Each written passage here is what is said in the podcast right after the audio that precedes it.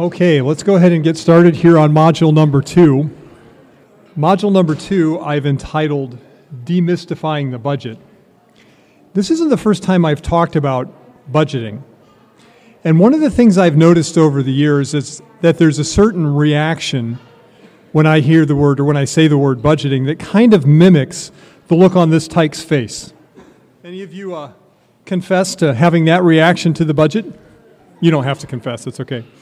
So, this poor soul has just got, um, I can't tell if that's a his or a her, but, anyways, their first exposure to what looks like a lime in the hand there. And so that's the reaction to the face. And um, I thought it was particularly colorful and thought it might be interesting to share at the beginning of this uh, module. So, what I'd like to do is tell you a tale of two companies. Both of these companies are companies at which I've worked, and they had very different approaches to budgeting. So, let me tell you the story first, and then I'll tell you the point of the story. The first company is Simpson Timber Company. Simpson is uh, located in Shelton, Washington. Uh, and it was in timberland. It had uh, several thousand acres of timber property that it owned. It also had manufacturing plants related to um, forest and wood products. 2,000 employees. It was a fairly sizable company. Um, had a 100 year history. It was family owned, but it actually started back um, in the late 1890s with the founder, Sol Simpson, um, acquiring timberland property near the current headquarters of Shelton, Washington. And in Simpson Timber Company, what they did was they had an annual budget, and in addition to the annual budget, they had rolling quarterly forecasts, which is just a fancy way of saying a quarterly budget. And every month, when the financial statements came out, all of the division controllers and whoever was responsible to help them with their jobs had to come up with reasons why the actual results varied from the quarterly budget and the annual budget, and they had to give updates. And so at Simpson Timber Company, there was one person on the corporate staff, which was where I worked, was in the corporate staff, whose entire job was the budget, the budget and the rolling quarterly forecast. That was a level of investment in budgeting that I have never seen anywhere else. It was really intense, right? There was a lot of commitment to making the budget right and communicating all the right, you know, numbers and words to explain the numbers and all of that and it took one person full time plus you know the the uh, commitments of uh, several of the operating staff in order to maintain that system. Then there was Delson Lumber Company, which is where I worked immediately after I was done at Simpson. Delson Lumber Company was also located in the Pacific Northwest, just down the road in Olympia. It was a lumber producer, much smaller company, about 120 employees with a single production facility um, right in the area where they were. It was also family owned. It had been in business for, I don't remember how long, at least 30 years, and I can't remember if it had a history beyond that. Um, and it was also family owned. The family unit that owned and controlled it was much tighter than the Simpson family because the Simpson had multiple generations, and you know how the family trees expand over generations. So their group was actually much larger, but still it was all family owned. At Delson Lumber Company, we didn't have a budget. The owner of the company knew his operation. He was out in the mill every day and then in the office with us, uh, you know, numbers types people in the afternoon every day. And he didn't think he needed a budget. So he just managed the operation by walking around the floor and seeing what was going on in the production facility, and then coming back to the office and asking us questions about numbers and, and um, you know, should I buy this piece of equipment or whatever. And we never had a budget in the four years that I worked there. So Delson Lumber Company was kind of on the opposite side of the spectrum. So you have no budget, and then you have what I call like the most complicated budget, nuanced, thorough budget I've ever seen in the world. That's the tale of my two companies. For most of us, most of the time, budgeting that's useful and helpful is going to be somewhere in between those extremes, okay? what I'd like to do now is just draw a point out of that and this is the, the key point of this whole module. Remember that budgeting is a process that produces a product. So there's both a process that you go through and a product that comes out the other end. Sometimes you learn more from the process than the actual product that comes out. Sometimes both are very important. But the budgeting process and product are tools whose proper use is determined by the present need of its users. So the point of all this is that the question you should ask yourself about a budgeting about your budgeting practice is not am I doing it right, but Rather, is it helping me to meet my goals? There's not some monolithic standard or ideal budget that works across all people in all situations. It's a very personal, customized tool. And so the, the way to uh, understand it and use it is to understand your business needs, your business objectives, and then say, how can I use a budgeting process, or how can I use the budget that results from a budgeting process to help me achieve my goals? Okay? So, in just a minute, I'm going to make sure you all had a chance to take shots of the slide. It looks like everybody has now. Um, I'm going to go through a list of a few things that a budget could be used to do. This is not a comprehensive list, it's just a few things. Often, a budget is used as a plan. That's most of the time what it is. It's a plan for the future, and as part of that planning process, in the budget, you will anticipate or provide the details to support decision making about limited resources, right?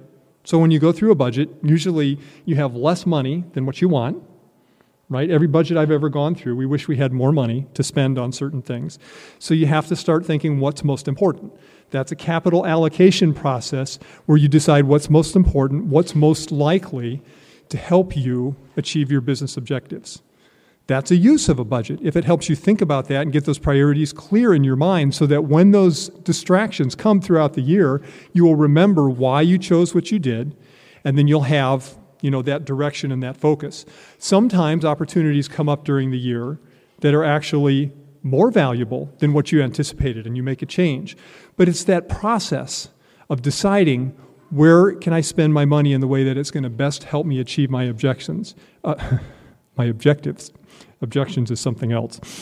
my objectives, right? So thinking about what's most likely to get me to the point that I'm headed towards. This can also include non financial stuff, right? So we talk about budgeting often in the context of money. I find, honestly, that budgeting works very well at potlucks. Okay? So when I approach a potluck table, one of the first things I like to do is walk down the table from the beginning to the end and see what's there. Otherwise, what happens? I put in my plate, I said, Boy, that salad looks great. And I fill the whole plate with salad, and then I get down to the lasagna, and there's no room. That's not good. Okay, well, that was a little bit of fun. But, anyways, it does work in non financial settings too. It can be helpful for communicating efficiently, and that was one of the reasons Simpson had such an elaborate budget, right? So the management was located up in Seattle. They had manufacturing places in Shelton. They had one um, in an outlying part on the Olympic Peninsula, and they had some in Northern California. So communicating efficiently about the results of each of those places was an important piece of them being able to manage the company. So it can actually help with communications in certain settings. It can be useful for educating right? So sometimes it might be, you know, educating a family, it might be educating a superior, it might be educating a board. In my last job, I would use the budgeting process regularly to educate our board about the particular financial dynamics that affected our company and what things they should be paying attention to, uh, at least in my, my vision. So, anyways, that's another possibility. It can also be used to answer a specific question. So sometimes there will be a budget not about the whole company, but a budget for a project. Have you ever built a new home? There's usually a budget. At least the contractor, if they're a good one, will have some sort of a budget to support that, or any number of things. So it can be, you know, narrower in scope and just answer a specific question. So, again, we'll follow that same pattern. I'm going to give you a little bit of case history on Better Together Farms, just so you have something in real life that can guide your discussion about a question that I'll put up following that about uh, knowing the score in your own situation. So, as you remember um, from the last module, the record keeping that um, the family had had been spotty and had mixed records. It was similar uh, in the farm until about 2018, when, um, as Vivian shared earlier, they made a commitment to uh, more contemporaneously recording uh, their transactions. They adopted QuickBooks for farm operations in 2018 and 2019. In 2019, they achieved break even operations at about $40,000 plus or minus a little bit in sales. So that gives you a little bit of a, a sense for the, the scope of the operation. There had been, up to that point, no written budget, no specific concrete financial plan for the farm. Okay? So that's kind of the, the case history that we had with them up to that point. The first family budget was produced in April of 2020. You heard about that um, just before the break from Vivian. So here's the question that I want to pose for you to discuss in your groups, and then we'll follow that with a little bit of large group discussion. And then um, Aubrey's going to come up and tell us what actually happened in the case of Better Together Farm with respect to this whole conversation. Here's the question How well do you know the score for your farm's finances? Okay, so if you are on a farm or if you're contemplating, seriously considering being in a farm, what you should answer, what you should think about is my farm financial records, my budget, whatever it is, is set up so that I know where I'm at. I know where I need to be, and I have relatively quick information about whether or not I'm achieving those goals. That's what I mean by the score, okay? And so if you think about a contest of any sort, you know, a soccer game or a basketball game or whatever, if you know what the score is and you know how much time is left in the game, it changes your strategy, right?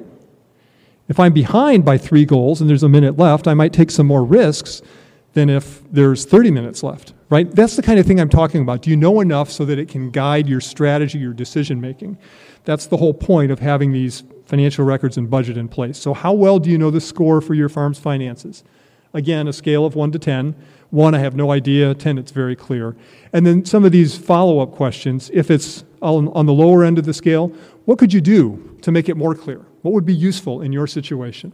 And um, if it's pretty high on the scale, 8, 9, or a 10, you know, what are some of the, the choices, the investments you made to get it to that point? And as before, if you have a situation that it makes sense for you to answer this from your own lens, do that.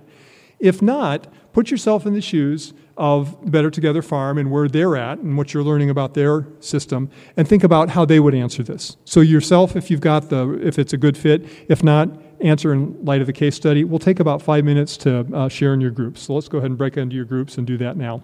Okay, folks, let's go ahead and draw those conversations to a close and get ready to re engage with the large group. So we'll take just a little bit of time to have maybe one or two people share, uh, and then we need to press on, otherwise, we're going to get behind in our agenda. So, um, any volunteers or anybody that you want to volunteer, and um, I actually recruited one. Go ahead, Ricky, you've got somebody right there. Excellent. Thank you for sharing that. And let me just underscore that point. I've asked, invited Robert right in front of you there, Rick, to share next. So I'm just going to make a comment and then we'll invite Robert to share. Keeping the score isn't the same as winning the game, right? If I know the score but I'm still losing, I still have to go play the game. I think maybe that's a fair restatement of the point you were making. Excellent point. So budgeting is just one of the tools, but it's not the answer to the big picture. And I think it's very appropriate to keep that in perspective. Go ahead, Robert. Thank you. Excellent, Robert. I appreciate that. Okay, I'm going to invite Aubrey to come up now and tell you a little bit about what actually happened on Better Together Farm with respect to this topic. Uh, farm budget. So, like you've heard, about a little over a year ago, I took over the uh, farm finances. Mom and I were doing it. It's kind of a, a team project. And then when she started taking over the family finances and getting that organized, I asked if I could just take over um, the farm finances entirely. And um, so that's how I got involved. Just to give you a little background on myself personally, I was trained in uh, video production, and I probably by nature am much more of an English student than I am a math student. So for those of you who might be in the listening and are concerned about, you know, I'm not really a math person, I'm not really a numbers person, uh, I, am right. I was right where you are, and um, through through my good, very good friend who is an accountant and kind of launched mom and me in record keeping, and then through Mr. Kevin, I have become much more of a numbers person, and, and I've learned to get excited about digits. Um, instead of words and visuals. So Mr. Kevin celebrates that he has made a uh, transformed a transformed a, more of a creative mind into more of a uh, well, not creative mind, I don't know. Uh, so that's just a little bit of my history. So if you're there, there's hope for you. This is totally doable and it can actually be a whole lot of fun. I've, I've actually come to enjoy it a, a lot more. I have a, a, a, lot more good days than I do bad days when it comes to keeping track of the farm finances. So what I have up on the screen here is just this uh, screenshot of part of our budget. Um, the question was, that Mr. Kevin posed to us at the beginning of last year was, you know, how do you know if you have a shot at making, at making this farm go? So the first step to figuring that out was figuring out what did we need to live on, which my mom uh, spearheaded with him and figured out what those family expenses, what we needed to live on. Second thing that we needed to figure out was what are our farm expenses? What, do we, what are we going to be looking at forecasting as far as what we need for 2020 to make the farm go? So, fortunately, um, 2019, I had done the record keeping, and we had really great record of our expenses for 2019. Um, so what we did was simply take our take our expenses from 2019, and then we, we did this process in April, so we already had several months worth of expenses that we could then use to forecast what our budget would be for 2020. And we went through that for all what you're seeing up here as our consumables, um, but there's several different sections of our, our farm expenses that we just went through, and we just based off of last year and where we were thinking of going this year, we had four months into the year, where did we think we'd get? And that landed us um, with the number that you see here on the right. So in 2019, our total farm expenses were $34,044.50. We forecasted for 2020 that we would spend $43,855. That's what we gave ourselves uh, budget wise.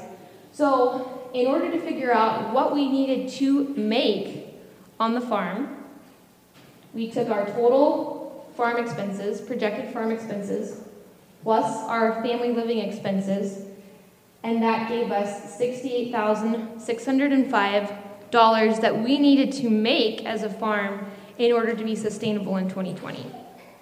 So, um, Total farm expenses plus total living expenses equals our total revenue goal to make sure that we're not ending up in, uh, in trouble at the end of 2020. So, we got that established. We know how much we need in 2020. Now, the question is how do we figure out if the farm has a shot at being able to cover those expenses? How do you do that? You know how much you need to make, how do you know if what you're even going to grow gives you the potential of being able to make that kind of revenue? And so I'm going to show you how we got to that uh, answer ourselves. And I simplified our spreadsheet that we used to give you an idea of how this works. And we did this for every single variety of, of uh, vegetable or, or product that we were planning on growing I'm going to go over the top one first. The bottom is the exact same, just with a different crop. So, beets. What we first needed to figure out was how much one bed of beets would yield, approximately. And you can get this information. Um, these, this is based off of the U.S.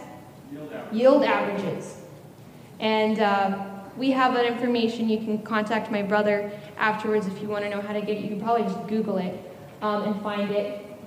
So for beets, the, the yield average per bed, and there's a little bit of math that you'll need to do. We, um, our farm is very standardized. We were very intentional as we started to get serious about this to make sure that everything we grew was standardized so it would be really easy to do math because, and fortunately, we have the, the luxury, it's basically a grid that we grow on.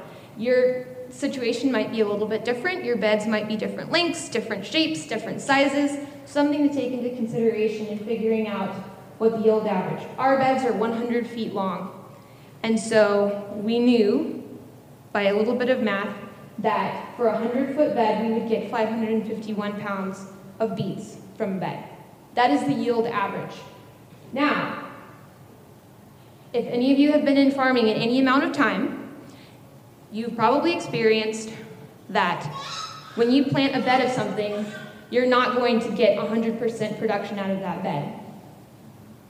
In other words, you're probably going to fail at that planting in some degree or another. It's not going to be perfect. That's our story for pretty much everything that we grow. It's not perfect.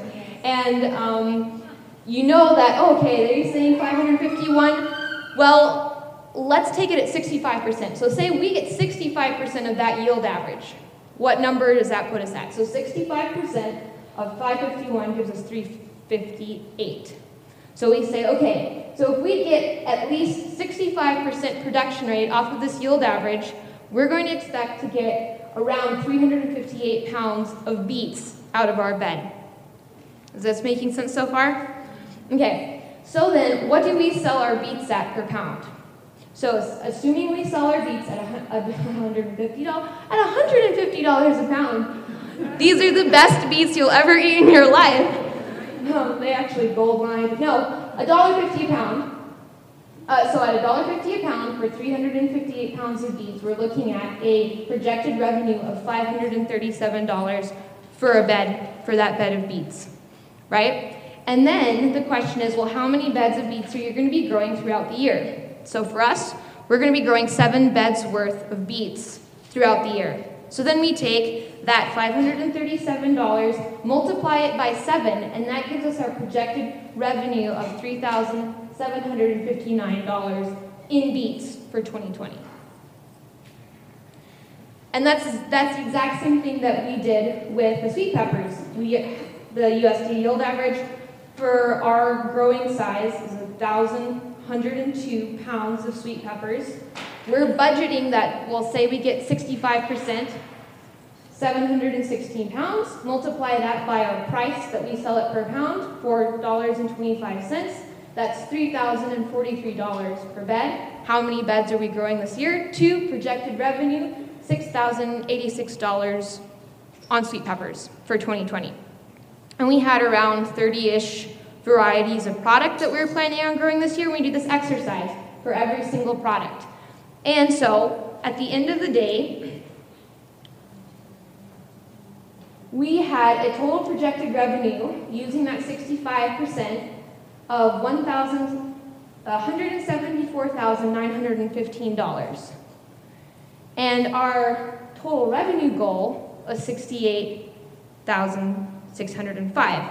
So you can see from our total projected revenue and our total revenue that we needed to have a shot at making the farm go and making our family survive or having our family survive, we had pretty good margins, right? There, that's a pretty significant difference.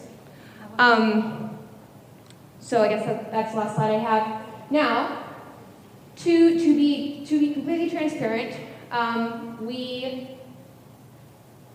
we just finished, finished our books for the year. We just finished all of our reporting and analytics and whatnot. We estimated that we actually had around a, I think it's a little less than 30%. So you see the 65% number?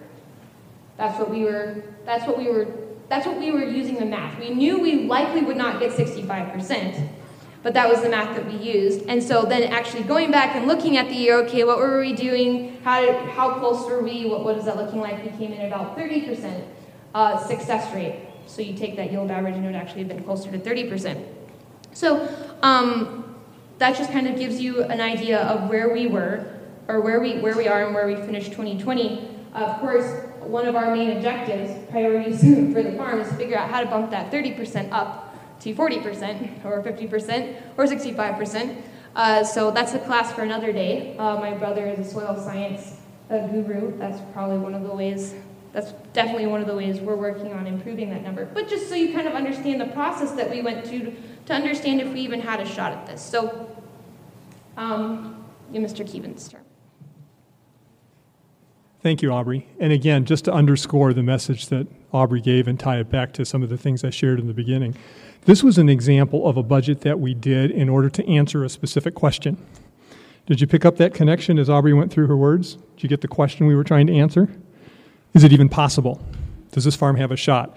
Because if it doesn't, and the budgeting process demonstrated that there was, you know, virtually no chance for the crop plan they had to cover their expenses, then there's a chance for them to have that consideration of do we even stay in this business? And if you can't stay in the business, it's a lot better to discover that early and make an alternate plan than to wait till you're in the hole. That was the whole exercise. Now, there was good news for them, and I'm very optimistic about their future, but it doesn't always turn out that way. That's what the budgeting process can unveil if you go through the exercise. Okay? So, we've had um, allowed a little time for questions and answers. We can take maybe five minutes or so. This is open like anything in this module or the last module or any generalized questions. Uh, does anybody want to ask a question? Go ahead, Tony. Need you to talk into the mic, thanks. Um, I just wanted to ask how you came up with uh, how much you were going to charge the four dollars and twenty-five cents to dollar seventy-five cents for each uh, piece of clothing. Go ahead. How did we figure out how much to charge our customers? Uh, I'm actually gonna let my dad speak to that real quick because he's the. I'm like, Dad, what's the price? We just threw a number out. No, I'm just kidding. A lot depends on what we feel like the demand is, and a lot depends on, I do a variety of looking around and seeing what seems to be kind of the going rate. Uh, but I will tell you, there are a number of veg- veggies that uh, we grow that I think are pretty competitive, even with like organic prices at Walmart, to be honest with. But there are some veggies that we grow that are much more expensive than the organic. So I don't have a good typical rule of thumb. There is a sense on the one thing that Aubrey, you know, if you're just looking at the numbers, they're the numbers, but keep in mind that the only way that revenue number gets to that point is like um, if you grew 65% and you sold 65%. Right. Okay, Right. that's the key. It's about making sure you're selling the 65%. So when we maybe sold 30%, that meant in some areas we had more produce than we had market for. But there were other areas that we were well short. We could have had much more produce in certain things. We had much bigger market demand than we actually had produce. And so what that shows us as we go through this, and we're not going to get into quite that much detail here, but just when Al and I are talking about what we're looking at to doing for 2021, we're shifting things. We're going to go more of this, less of this. But if you don't track the numbers, you have no idea. You have no idea. Uh, so there's a lot of variables that provide a lot of help in helping you plan what you want to do for the next growing season. But if you don't know, you don't know. But I would just say, look around, you'll get a feel for what the what the demand is, and if you have certain if, if you have certain things that um, you know, there's certain things I feel like, wow, we, we, we charge a pretty healthy price for that. That if we have short supply of it, it's it's, it's gone like that. Because the, the key is that you can provide fresh, beautiful. I mean, we try to do things that are fresh and beautiful, and that somebody can put in the refrigerator, and it's going to be there three and a half weeks later, and they're going to use it. They don't get that kind of quality if they go to the store and buy something. Generally, you know, it depends on what you're growing. But if you're growing like lettuce, lettuce mix, kale, some of these nice greens, shelf life and a lot of stuff you buy off the shelf in the store is very short. In fact, some people say, I open it up when I get home, the lettuce mix is already back. And then they go, oh man, I've had your lettuce mix in our cooler for three weeks. And it still looks like I just bought it. So some of those things are, there's a lot of value there that you can't compare necessarily to store bought stuff. You know, so, uh, Yeah, very good. Thank you. Other questions? Christina, right? So when you're doing like your budget and you're projecting like, okay, we think that we can make this much and you're going through like breaking down your beds and stuff. My question is, how do you project a realistic number of like how many beds you're preparing and that kind of stuff so that you don't overshoot yourself and be like, oh yeah, I can manage this and then you go and um, start the year and you're like, oh, actually I can't manage that many beds. You want to respond, Aubrey? Uh, well, uh, the word potato comes to mind for our family this year. um, no, that's a, it's a very real, and I, it's a very real problem, and, and really, it's.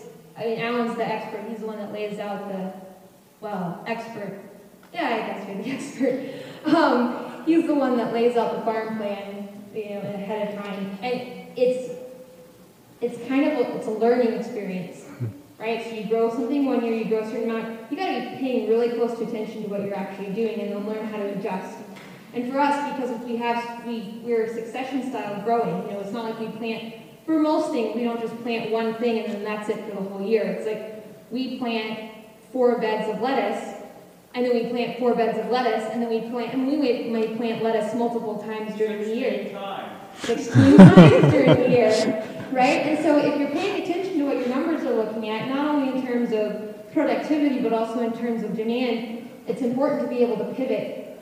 I know it's a little bit harder with flowers, and we do primarily flowers, um, because they're in the ground a whole lot longer than maybe some of these cut and done vegetable products. But really paying attention to not only what you can manage, but what your demand and productivity is, and then and then pivot and keep track of those things. Because like we, we had conversations at the end of this year, we're like, okay, we know we are not growing 16 beds of potatoes again. Like that is a lesson learned. It was a pain in all kinds of places. Mm-hmm. Um, not to mention the lack of revenue that we got from it. Um, and so, yeah, that's it's really kind of figuring it out and then and analyzing it, watching it, changing it, keeping track of it, um, and then also keeping track of not only just productivity, and revenue, but time.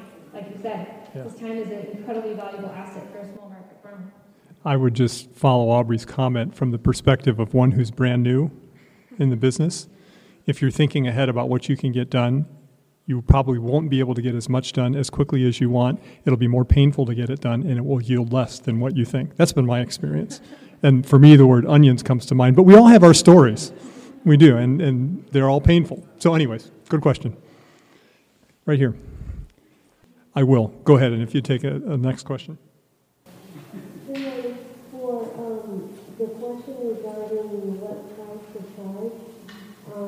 Your extension office is very helpful.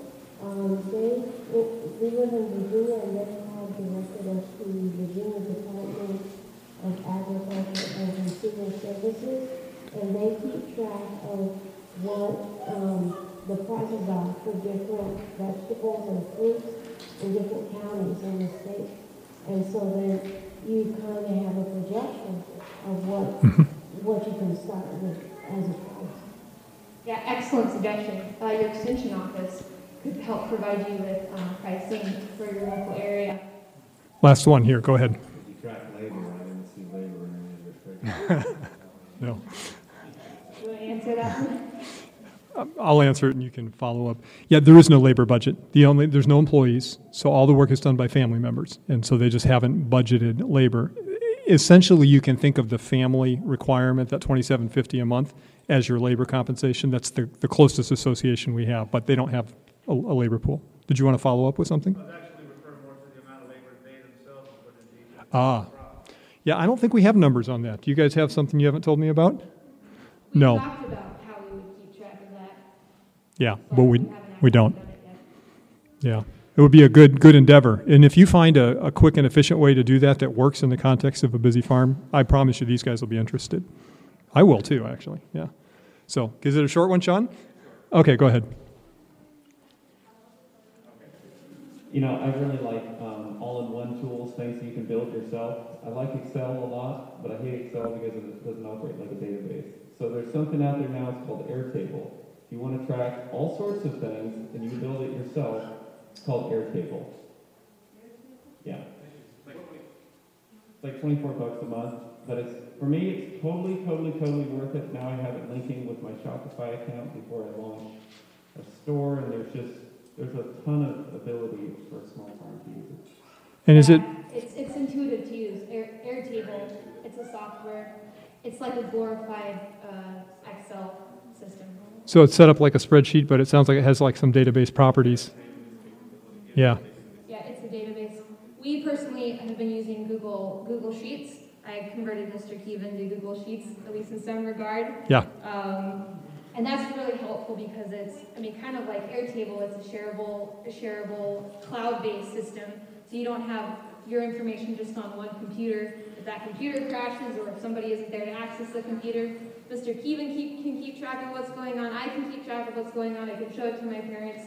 It's been really easy and it's free. Not nearly as, as nice and snazzy as Airtable. I, I use Airtable in other in other spheres of my life, but um, Google Sheets has worked really well for us. We actually use it a lot more than just for finance tracking.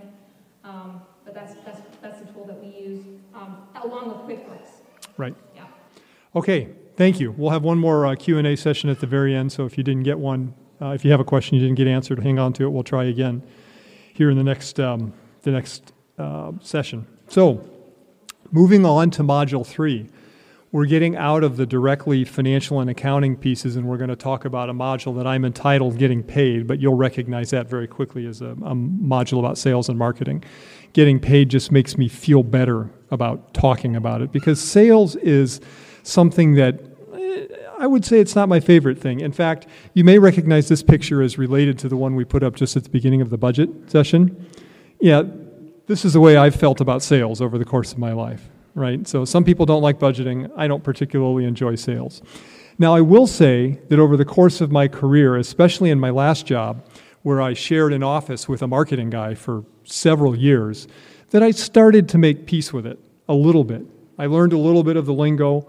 One time I even actually called on a customer and had a successful sale. And that actually, Ricky, that's not bad. Yeah, I can see why, you know, people like you might actually enjoy that every once in a while. But I never got converted. I'm still a finance guy. Anyways, just having a little bit of fun with that. But one thing I will say in all seriousness is I learned a lot about not only how critical it is to the health of a business, but how much of an art form it is to do it well. And there's a big difference between doing it well and doing it only mediocre, and it makes a lot of difference to the value of your product and the success of your business. So it's worth spending a module on, even if all you're going to get to hear from me is an accountant's perspective on sales, okay? So I'm going to share that with you um, just to tell you a little bit about how I learned to think about sales and selling and then we'll have a, another discussion question period and you'll before the module is over probably after the break you'll get to hear from uh, ricky. And that's good news for you all because ricky actually is a sales professional. That's what he did before he went into full-time farming. And so he'll have some good things to share about their experience um, on better together farm with respect to sales. Okay. So no surprise i would start out a conversation about sales by putting up the first two lines of an income statement that's what accountants live for is financial statements. And this income statement, first, these first two lines from an income statement, are what I'm starting with. But for me, they provide a very simple lens through which I've learned to look at sales and selling questions and ideas that for me is very helpful. So I just want to share it with you. Hopefully, it can maybe be useful to you in some context or in some way. So these two lines net sales less cost of sales you'll recognize as the first two lines on almost any income statement you'll see for any organization. And I'm not going to use the cost of sales definition that you typically see in a financial statement, but it's close enough for what we're doing today.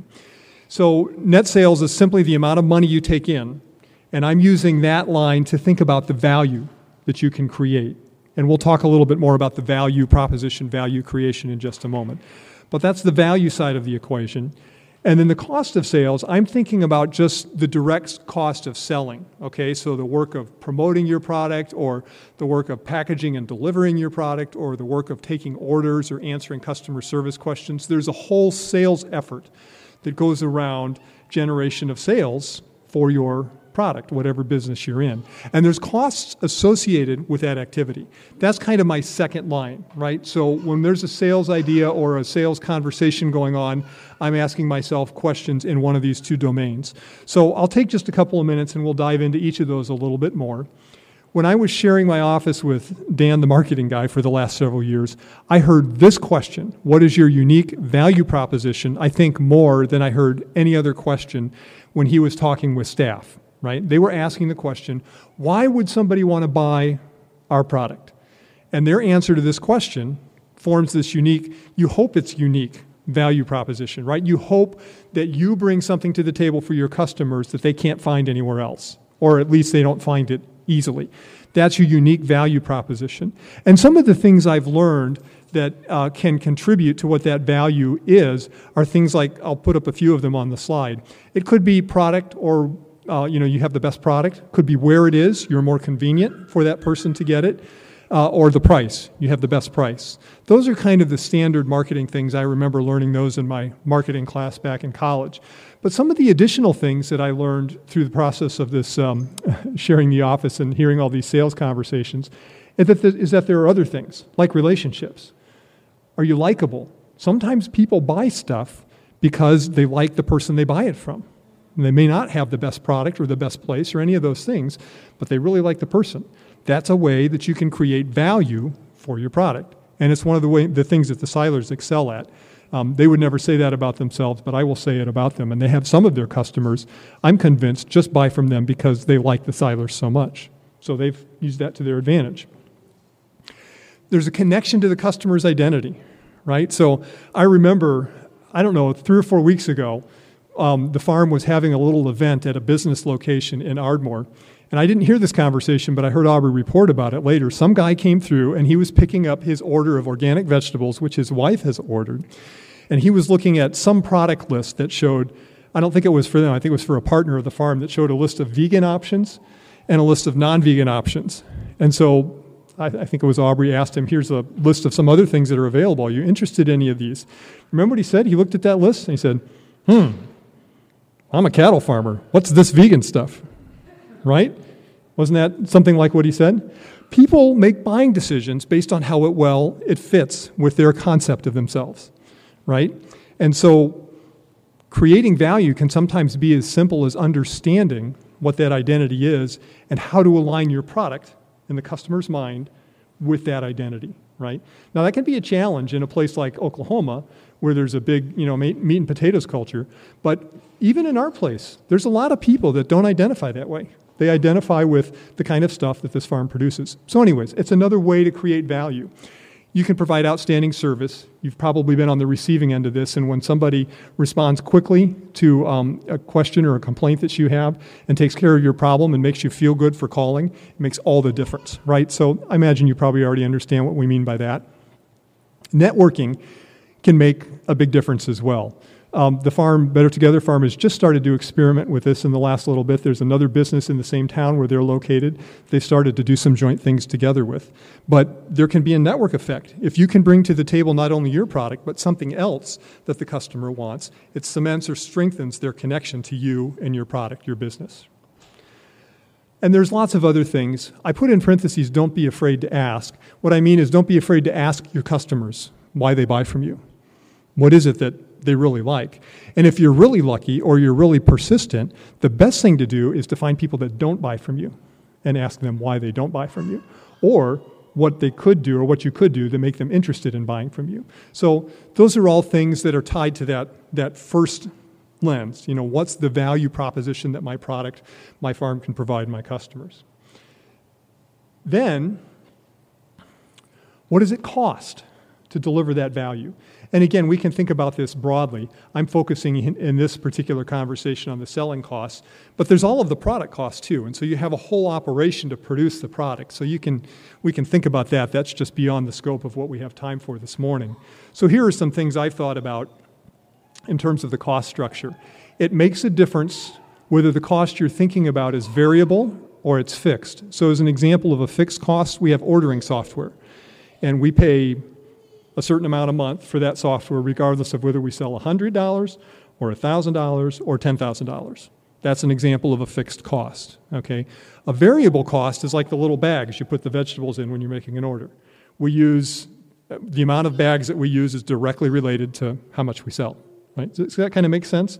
So when you're thinking about cost, that's an important distinction to make to understand how the cost would behave with respect to changing sales levels. Here's a couple of things supplies, equipment, and infrastructure. Those are all things that have impact on your cost structure. A couple of others I wanted to add that aren't quite so quantifiable but that are equally as important is time. And several of you have asked about time, or at least a couple of you have asked about time. In the situation like what the Silers have with their farm, I would say this is a critical resource. And so be conscious of how much time it takes you to implement an idea. And even if you can't put dollars to it, it makes all the difference in what you're able to do uh, and how much you enjoy life, which is the next thing. Think about the stress level. Some activities just create more stress, and you have a stress limit. I call it a stress budget, my favorite word, right? But if it takes some stress in order to get an idea in place, that's a cost. Think about it that way. It may be worth the cost, but it's not cost free if it's increasing your stress. The other thing I encourage, particularly when you're doing budgeting, but even in conversations like this, is that there's unknowns. And so every time you go into a situation, there's probably going to be something that you don't know about that you learn. So when you think about the possibility of making a change or making an investment, I just encourage you to be conservative. right? Think this is, you know, I've thought of all the things I can think of. Here's what my analysis looks like. And then I probably ought to assume that something's going to go wrong. Because usually it does. Because we don't know everything. That's how we figure this stuff out, is by experience. So, the questions to ask regarding sales ideas this is just a summary of another way of saying the same thing I've already said. If you're considering a, an upgrade to your sales process or plan, how does your upgrade add value? You've got to be con- convinced that what you're doing is going to actually add value. If you think it does, then quantify it as best you can. How much value does it add? Same thing on the cost side of the equation. If you're uh, considering an upgrade or doing something different in a way that will allow you to do the same level of sales but more efficiently, how does that work? How does it reduce some cost that you have? And if it does, how much cost or how much does it reduce cost? So those are the questions I ask. That's kind of the framework I use, and um, that's what I would describe as a summary. So I'll leave that slide up there um, for just a minute, and I'm going to go ahead and, and move into the case study part. What we'll do is I'm going to give you just a little bit of case history about how Better Together Farms has progressed over the years with respect to their selling effort.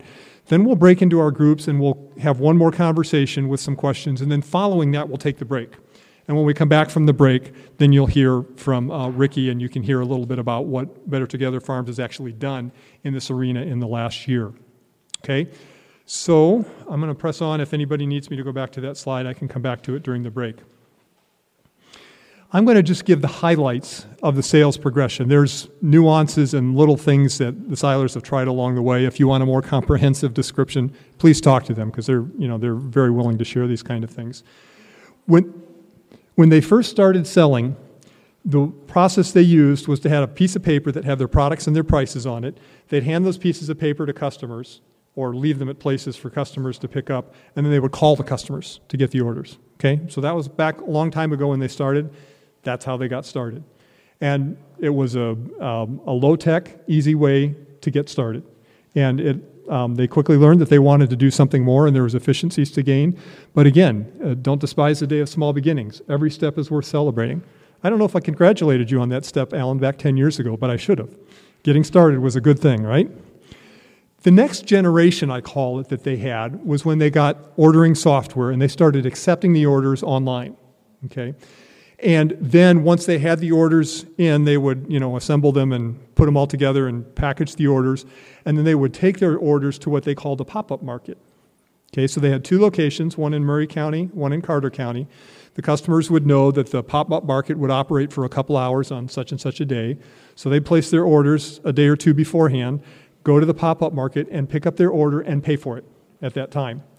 And then at the same time, they would bring um, what they called extras. So if they had production that didn't sell, they would set up a section of their pop up market with extras. And either walk up customers or customers that had collected or had made orders could buy extras on top of what they'd already ordered. They were guaranteed to get what they did order, but if they wanted extras, there was some available. And that's the way they ran their market for, I don't know, three or four years, something like that, several years. Um, and that allowed them a level of growth and service and efficiency that was definitely an upgrade to that first generation. And so that was the second step. And so again, I've shared this before. This using this um, online ordering with pop-up markets that got them to about forty thousand dollars worth of sales in 2019. So, as you've heard already in Aubrey's presentation, the target that they have for this year was sixty-eight thousand dollars. So, the question that I want to invite you to consider in your groups, whether it's this situation or if you have a comparable situation from your own, is what selling upgrade are you or could you consider for your situation, right? If you don't have a situation, think about what you would advise Better Together Farm to do to get from that 40 to that 68. What could they do that they haven't done so far? If you have your own situation, answer it in, in context of that. But go ahead and uh, gather together in your groups and share for about five minutes. And then as soon as you're done with that, go ahead and go on break. And we'll reconvene here at about 1045, about 15 minutes from now. Okay? Thanks. This media was brought to you by Audioverse, a website dedicated to spreading God's Word through free sermon audio and much more. If you would like to know more about Audioverse, or if you would like to listen to more sermons, please visit www.audioverse.org.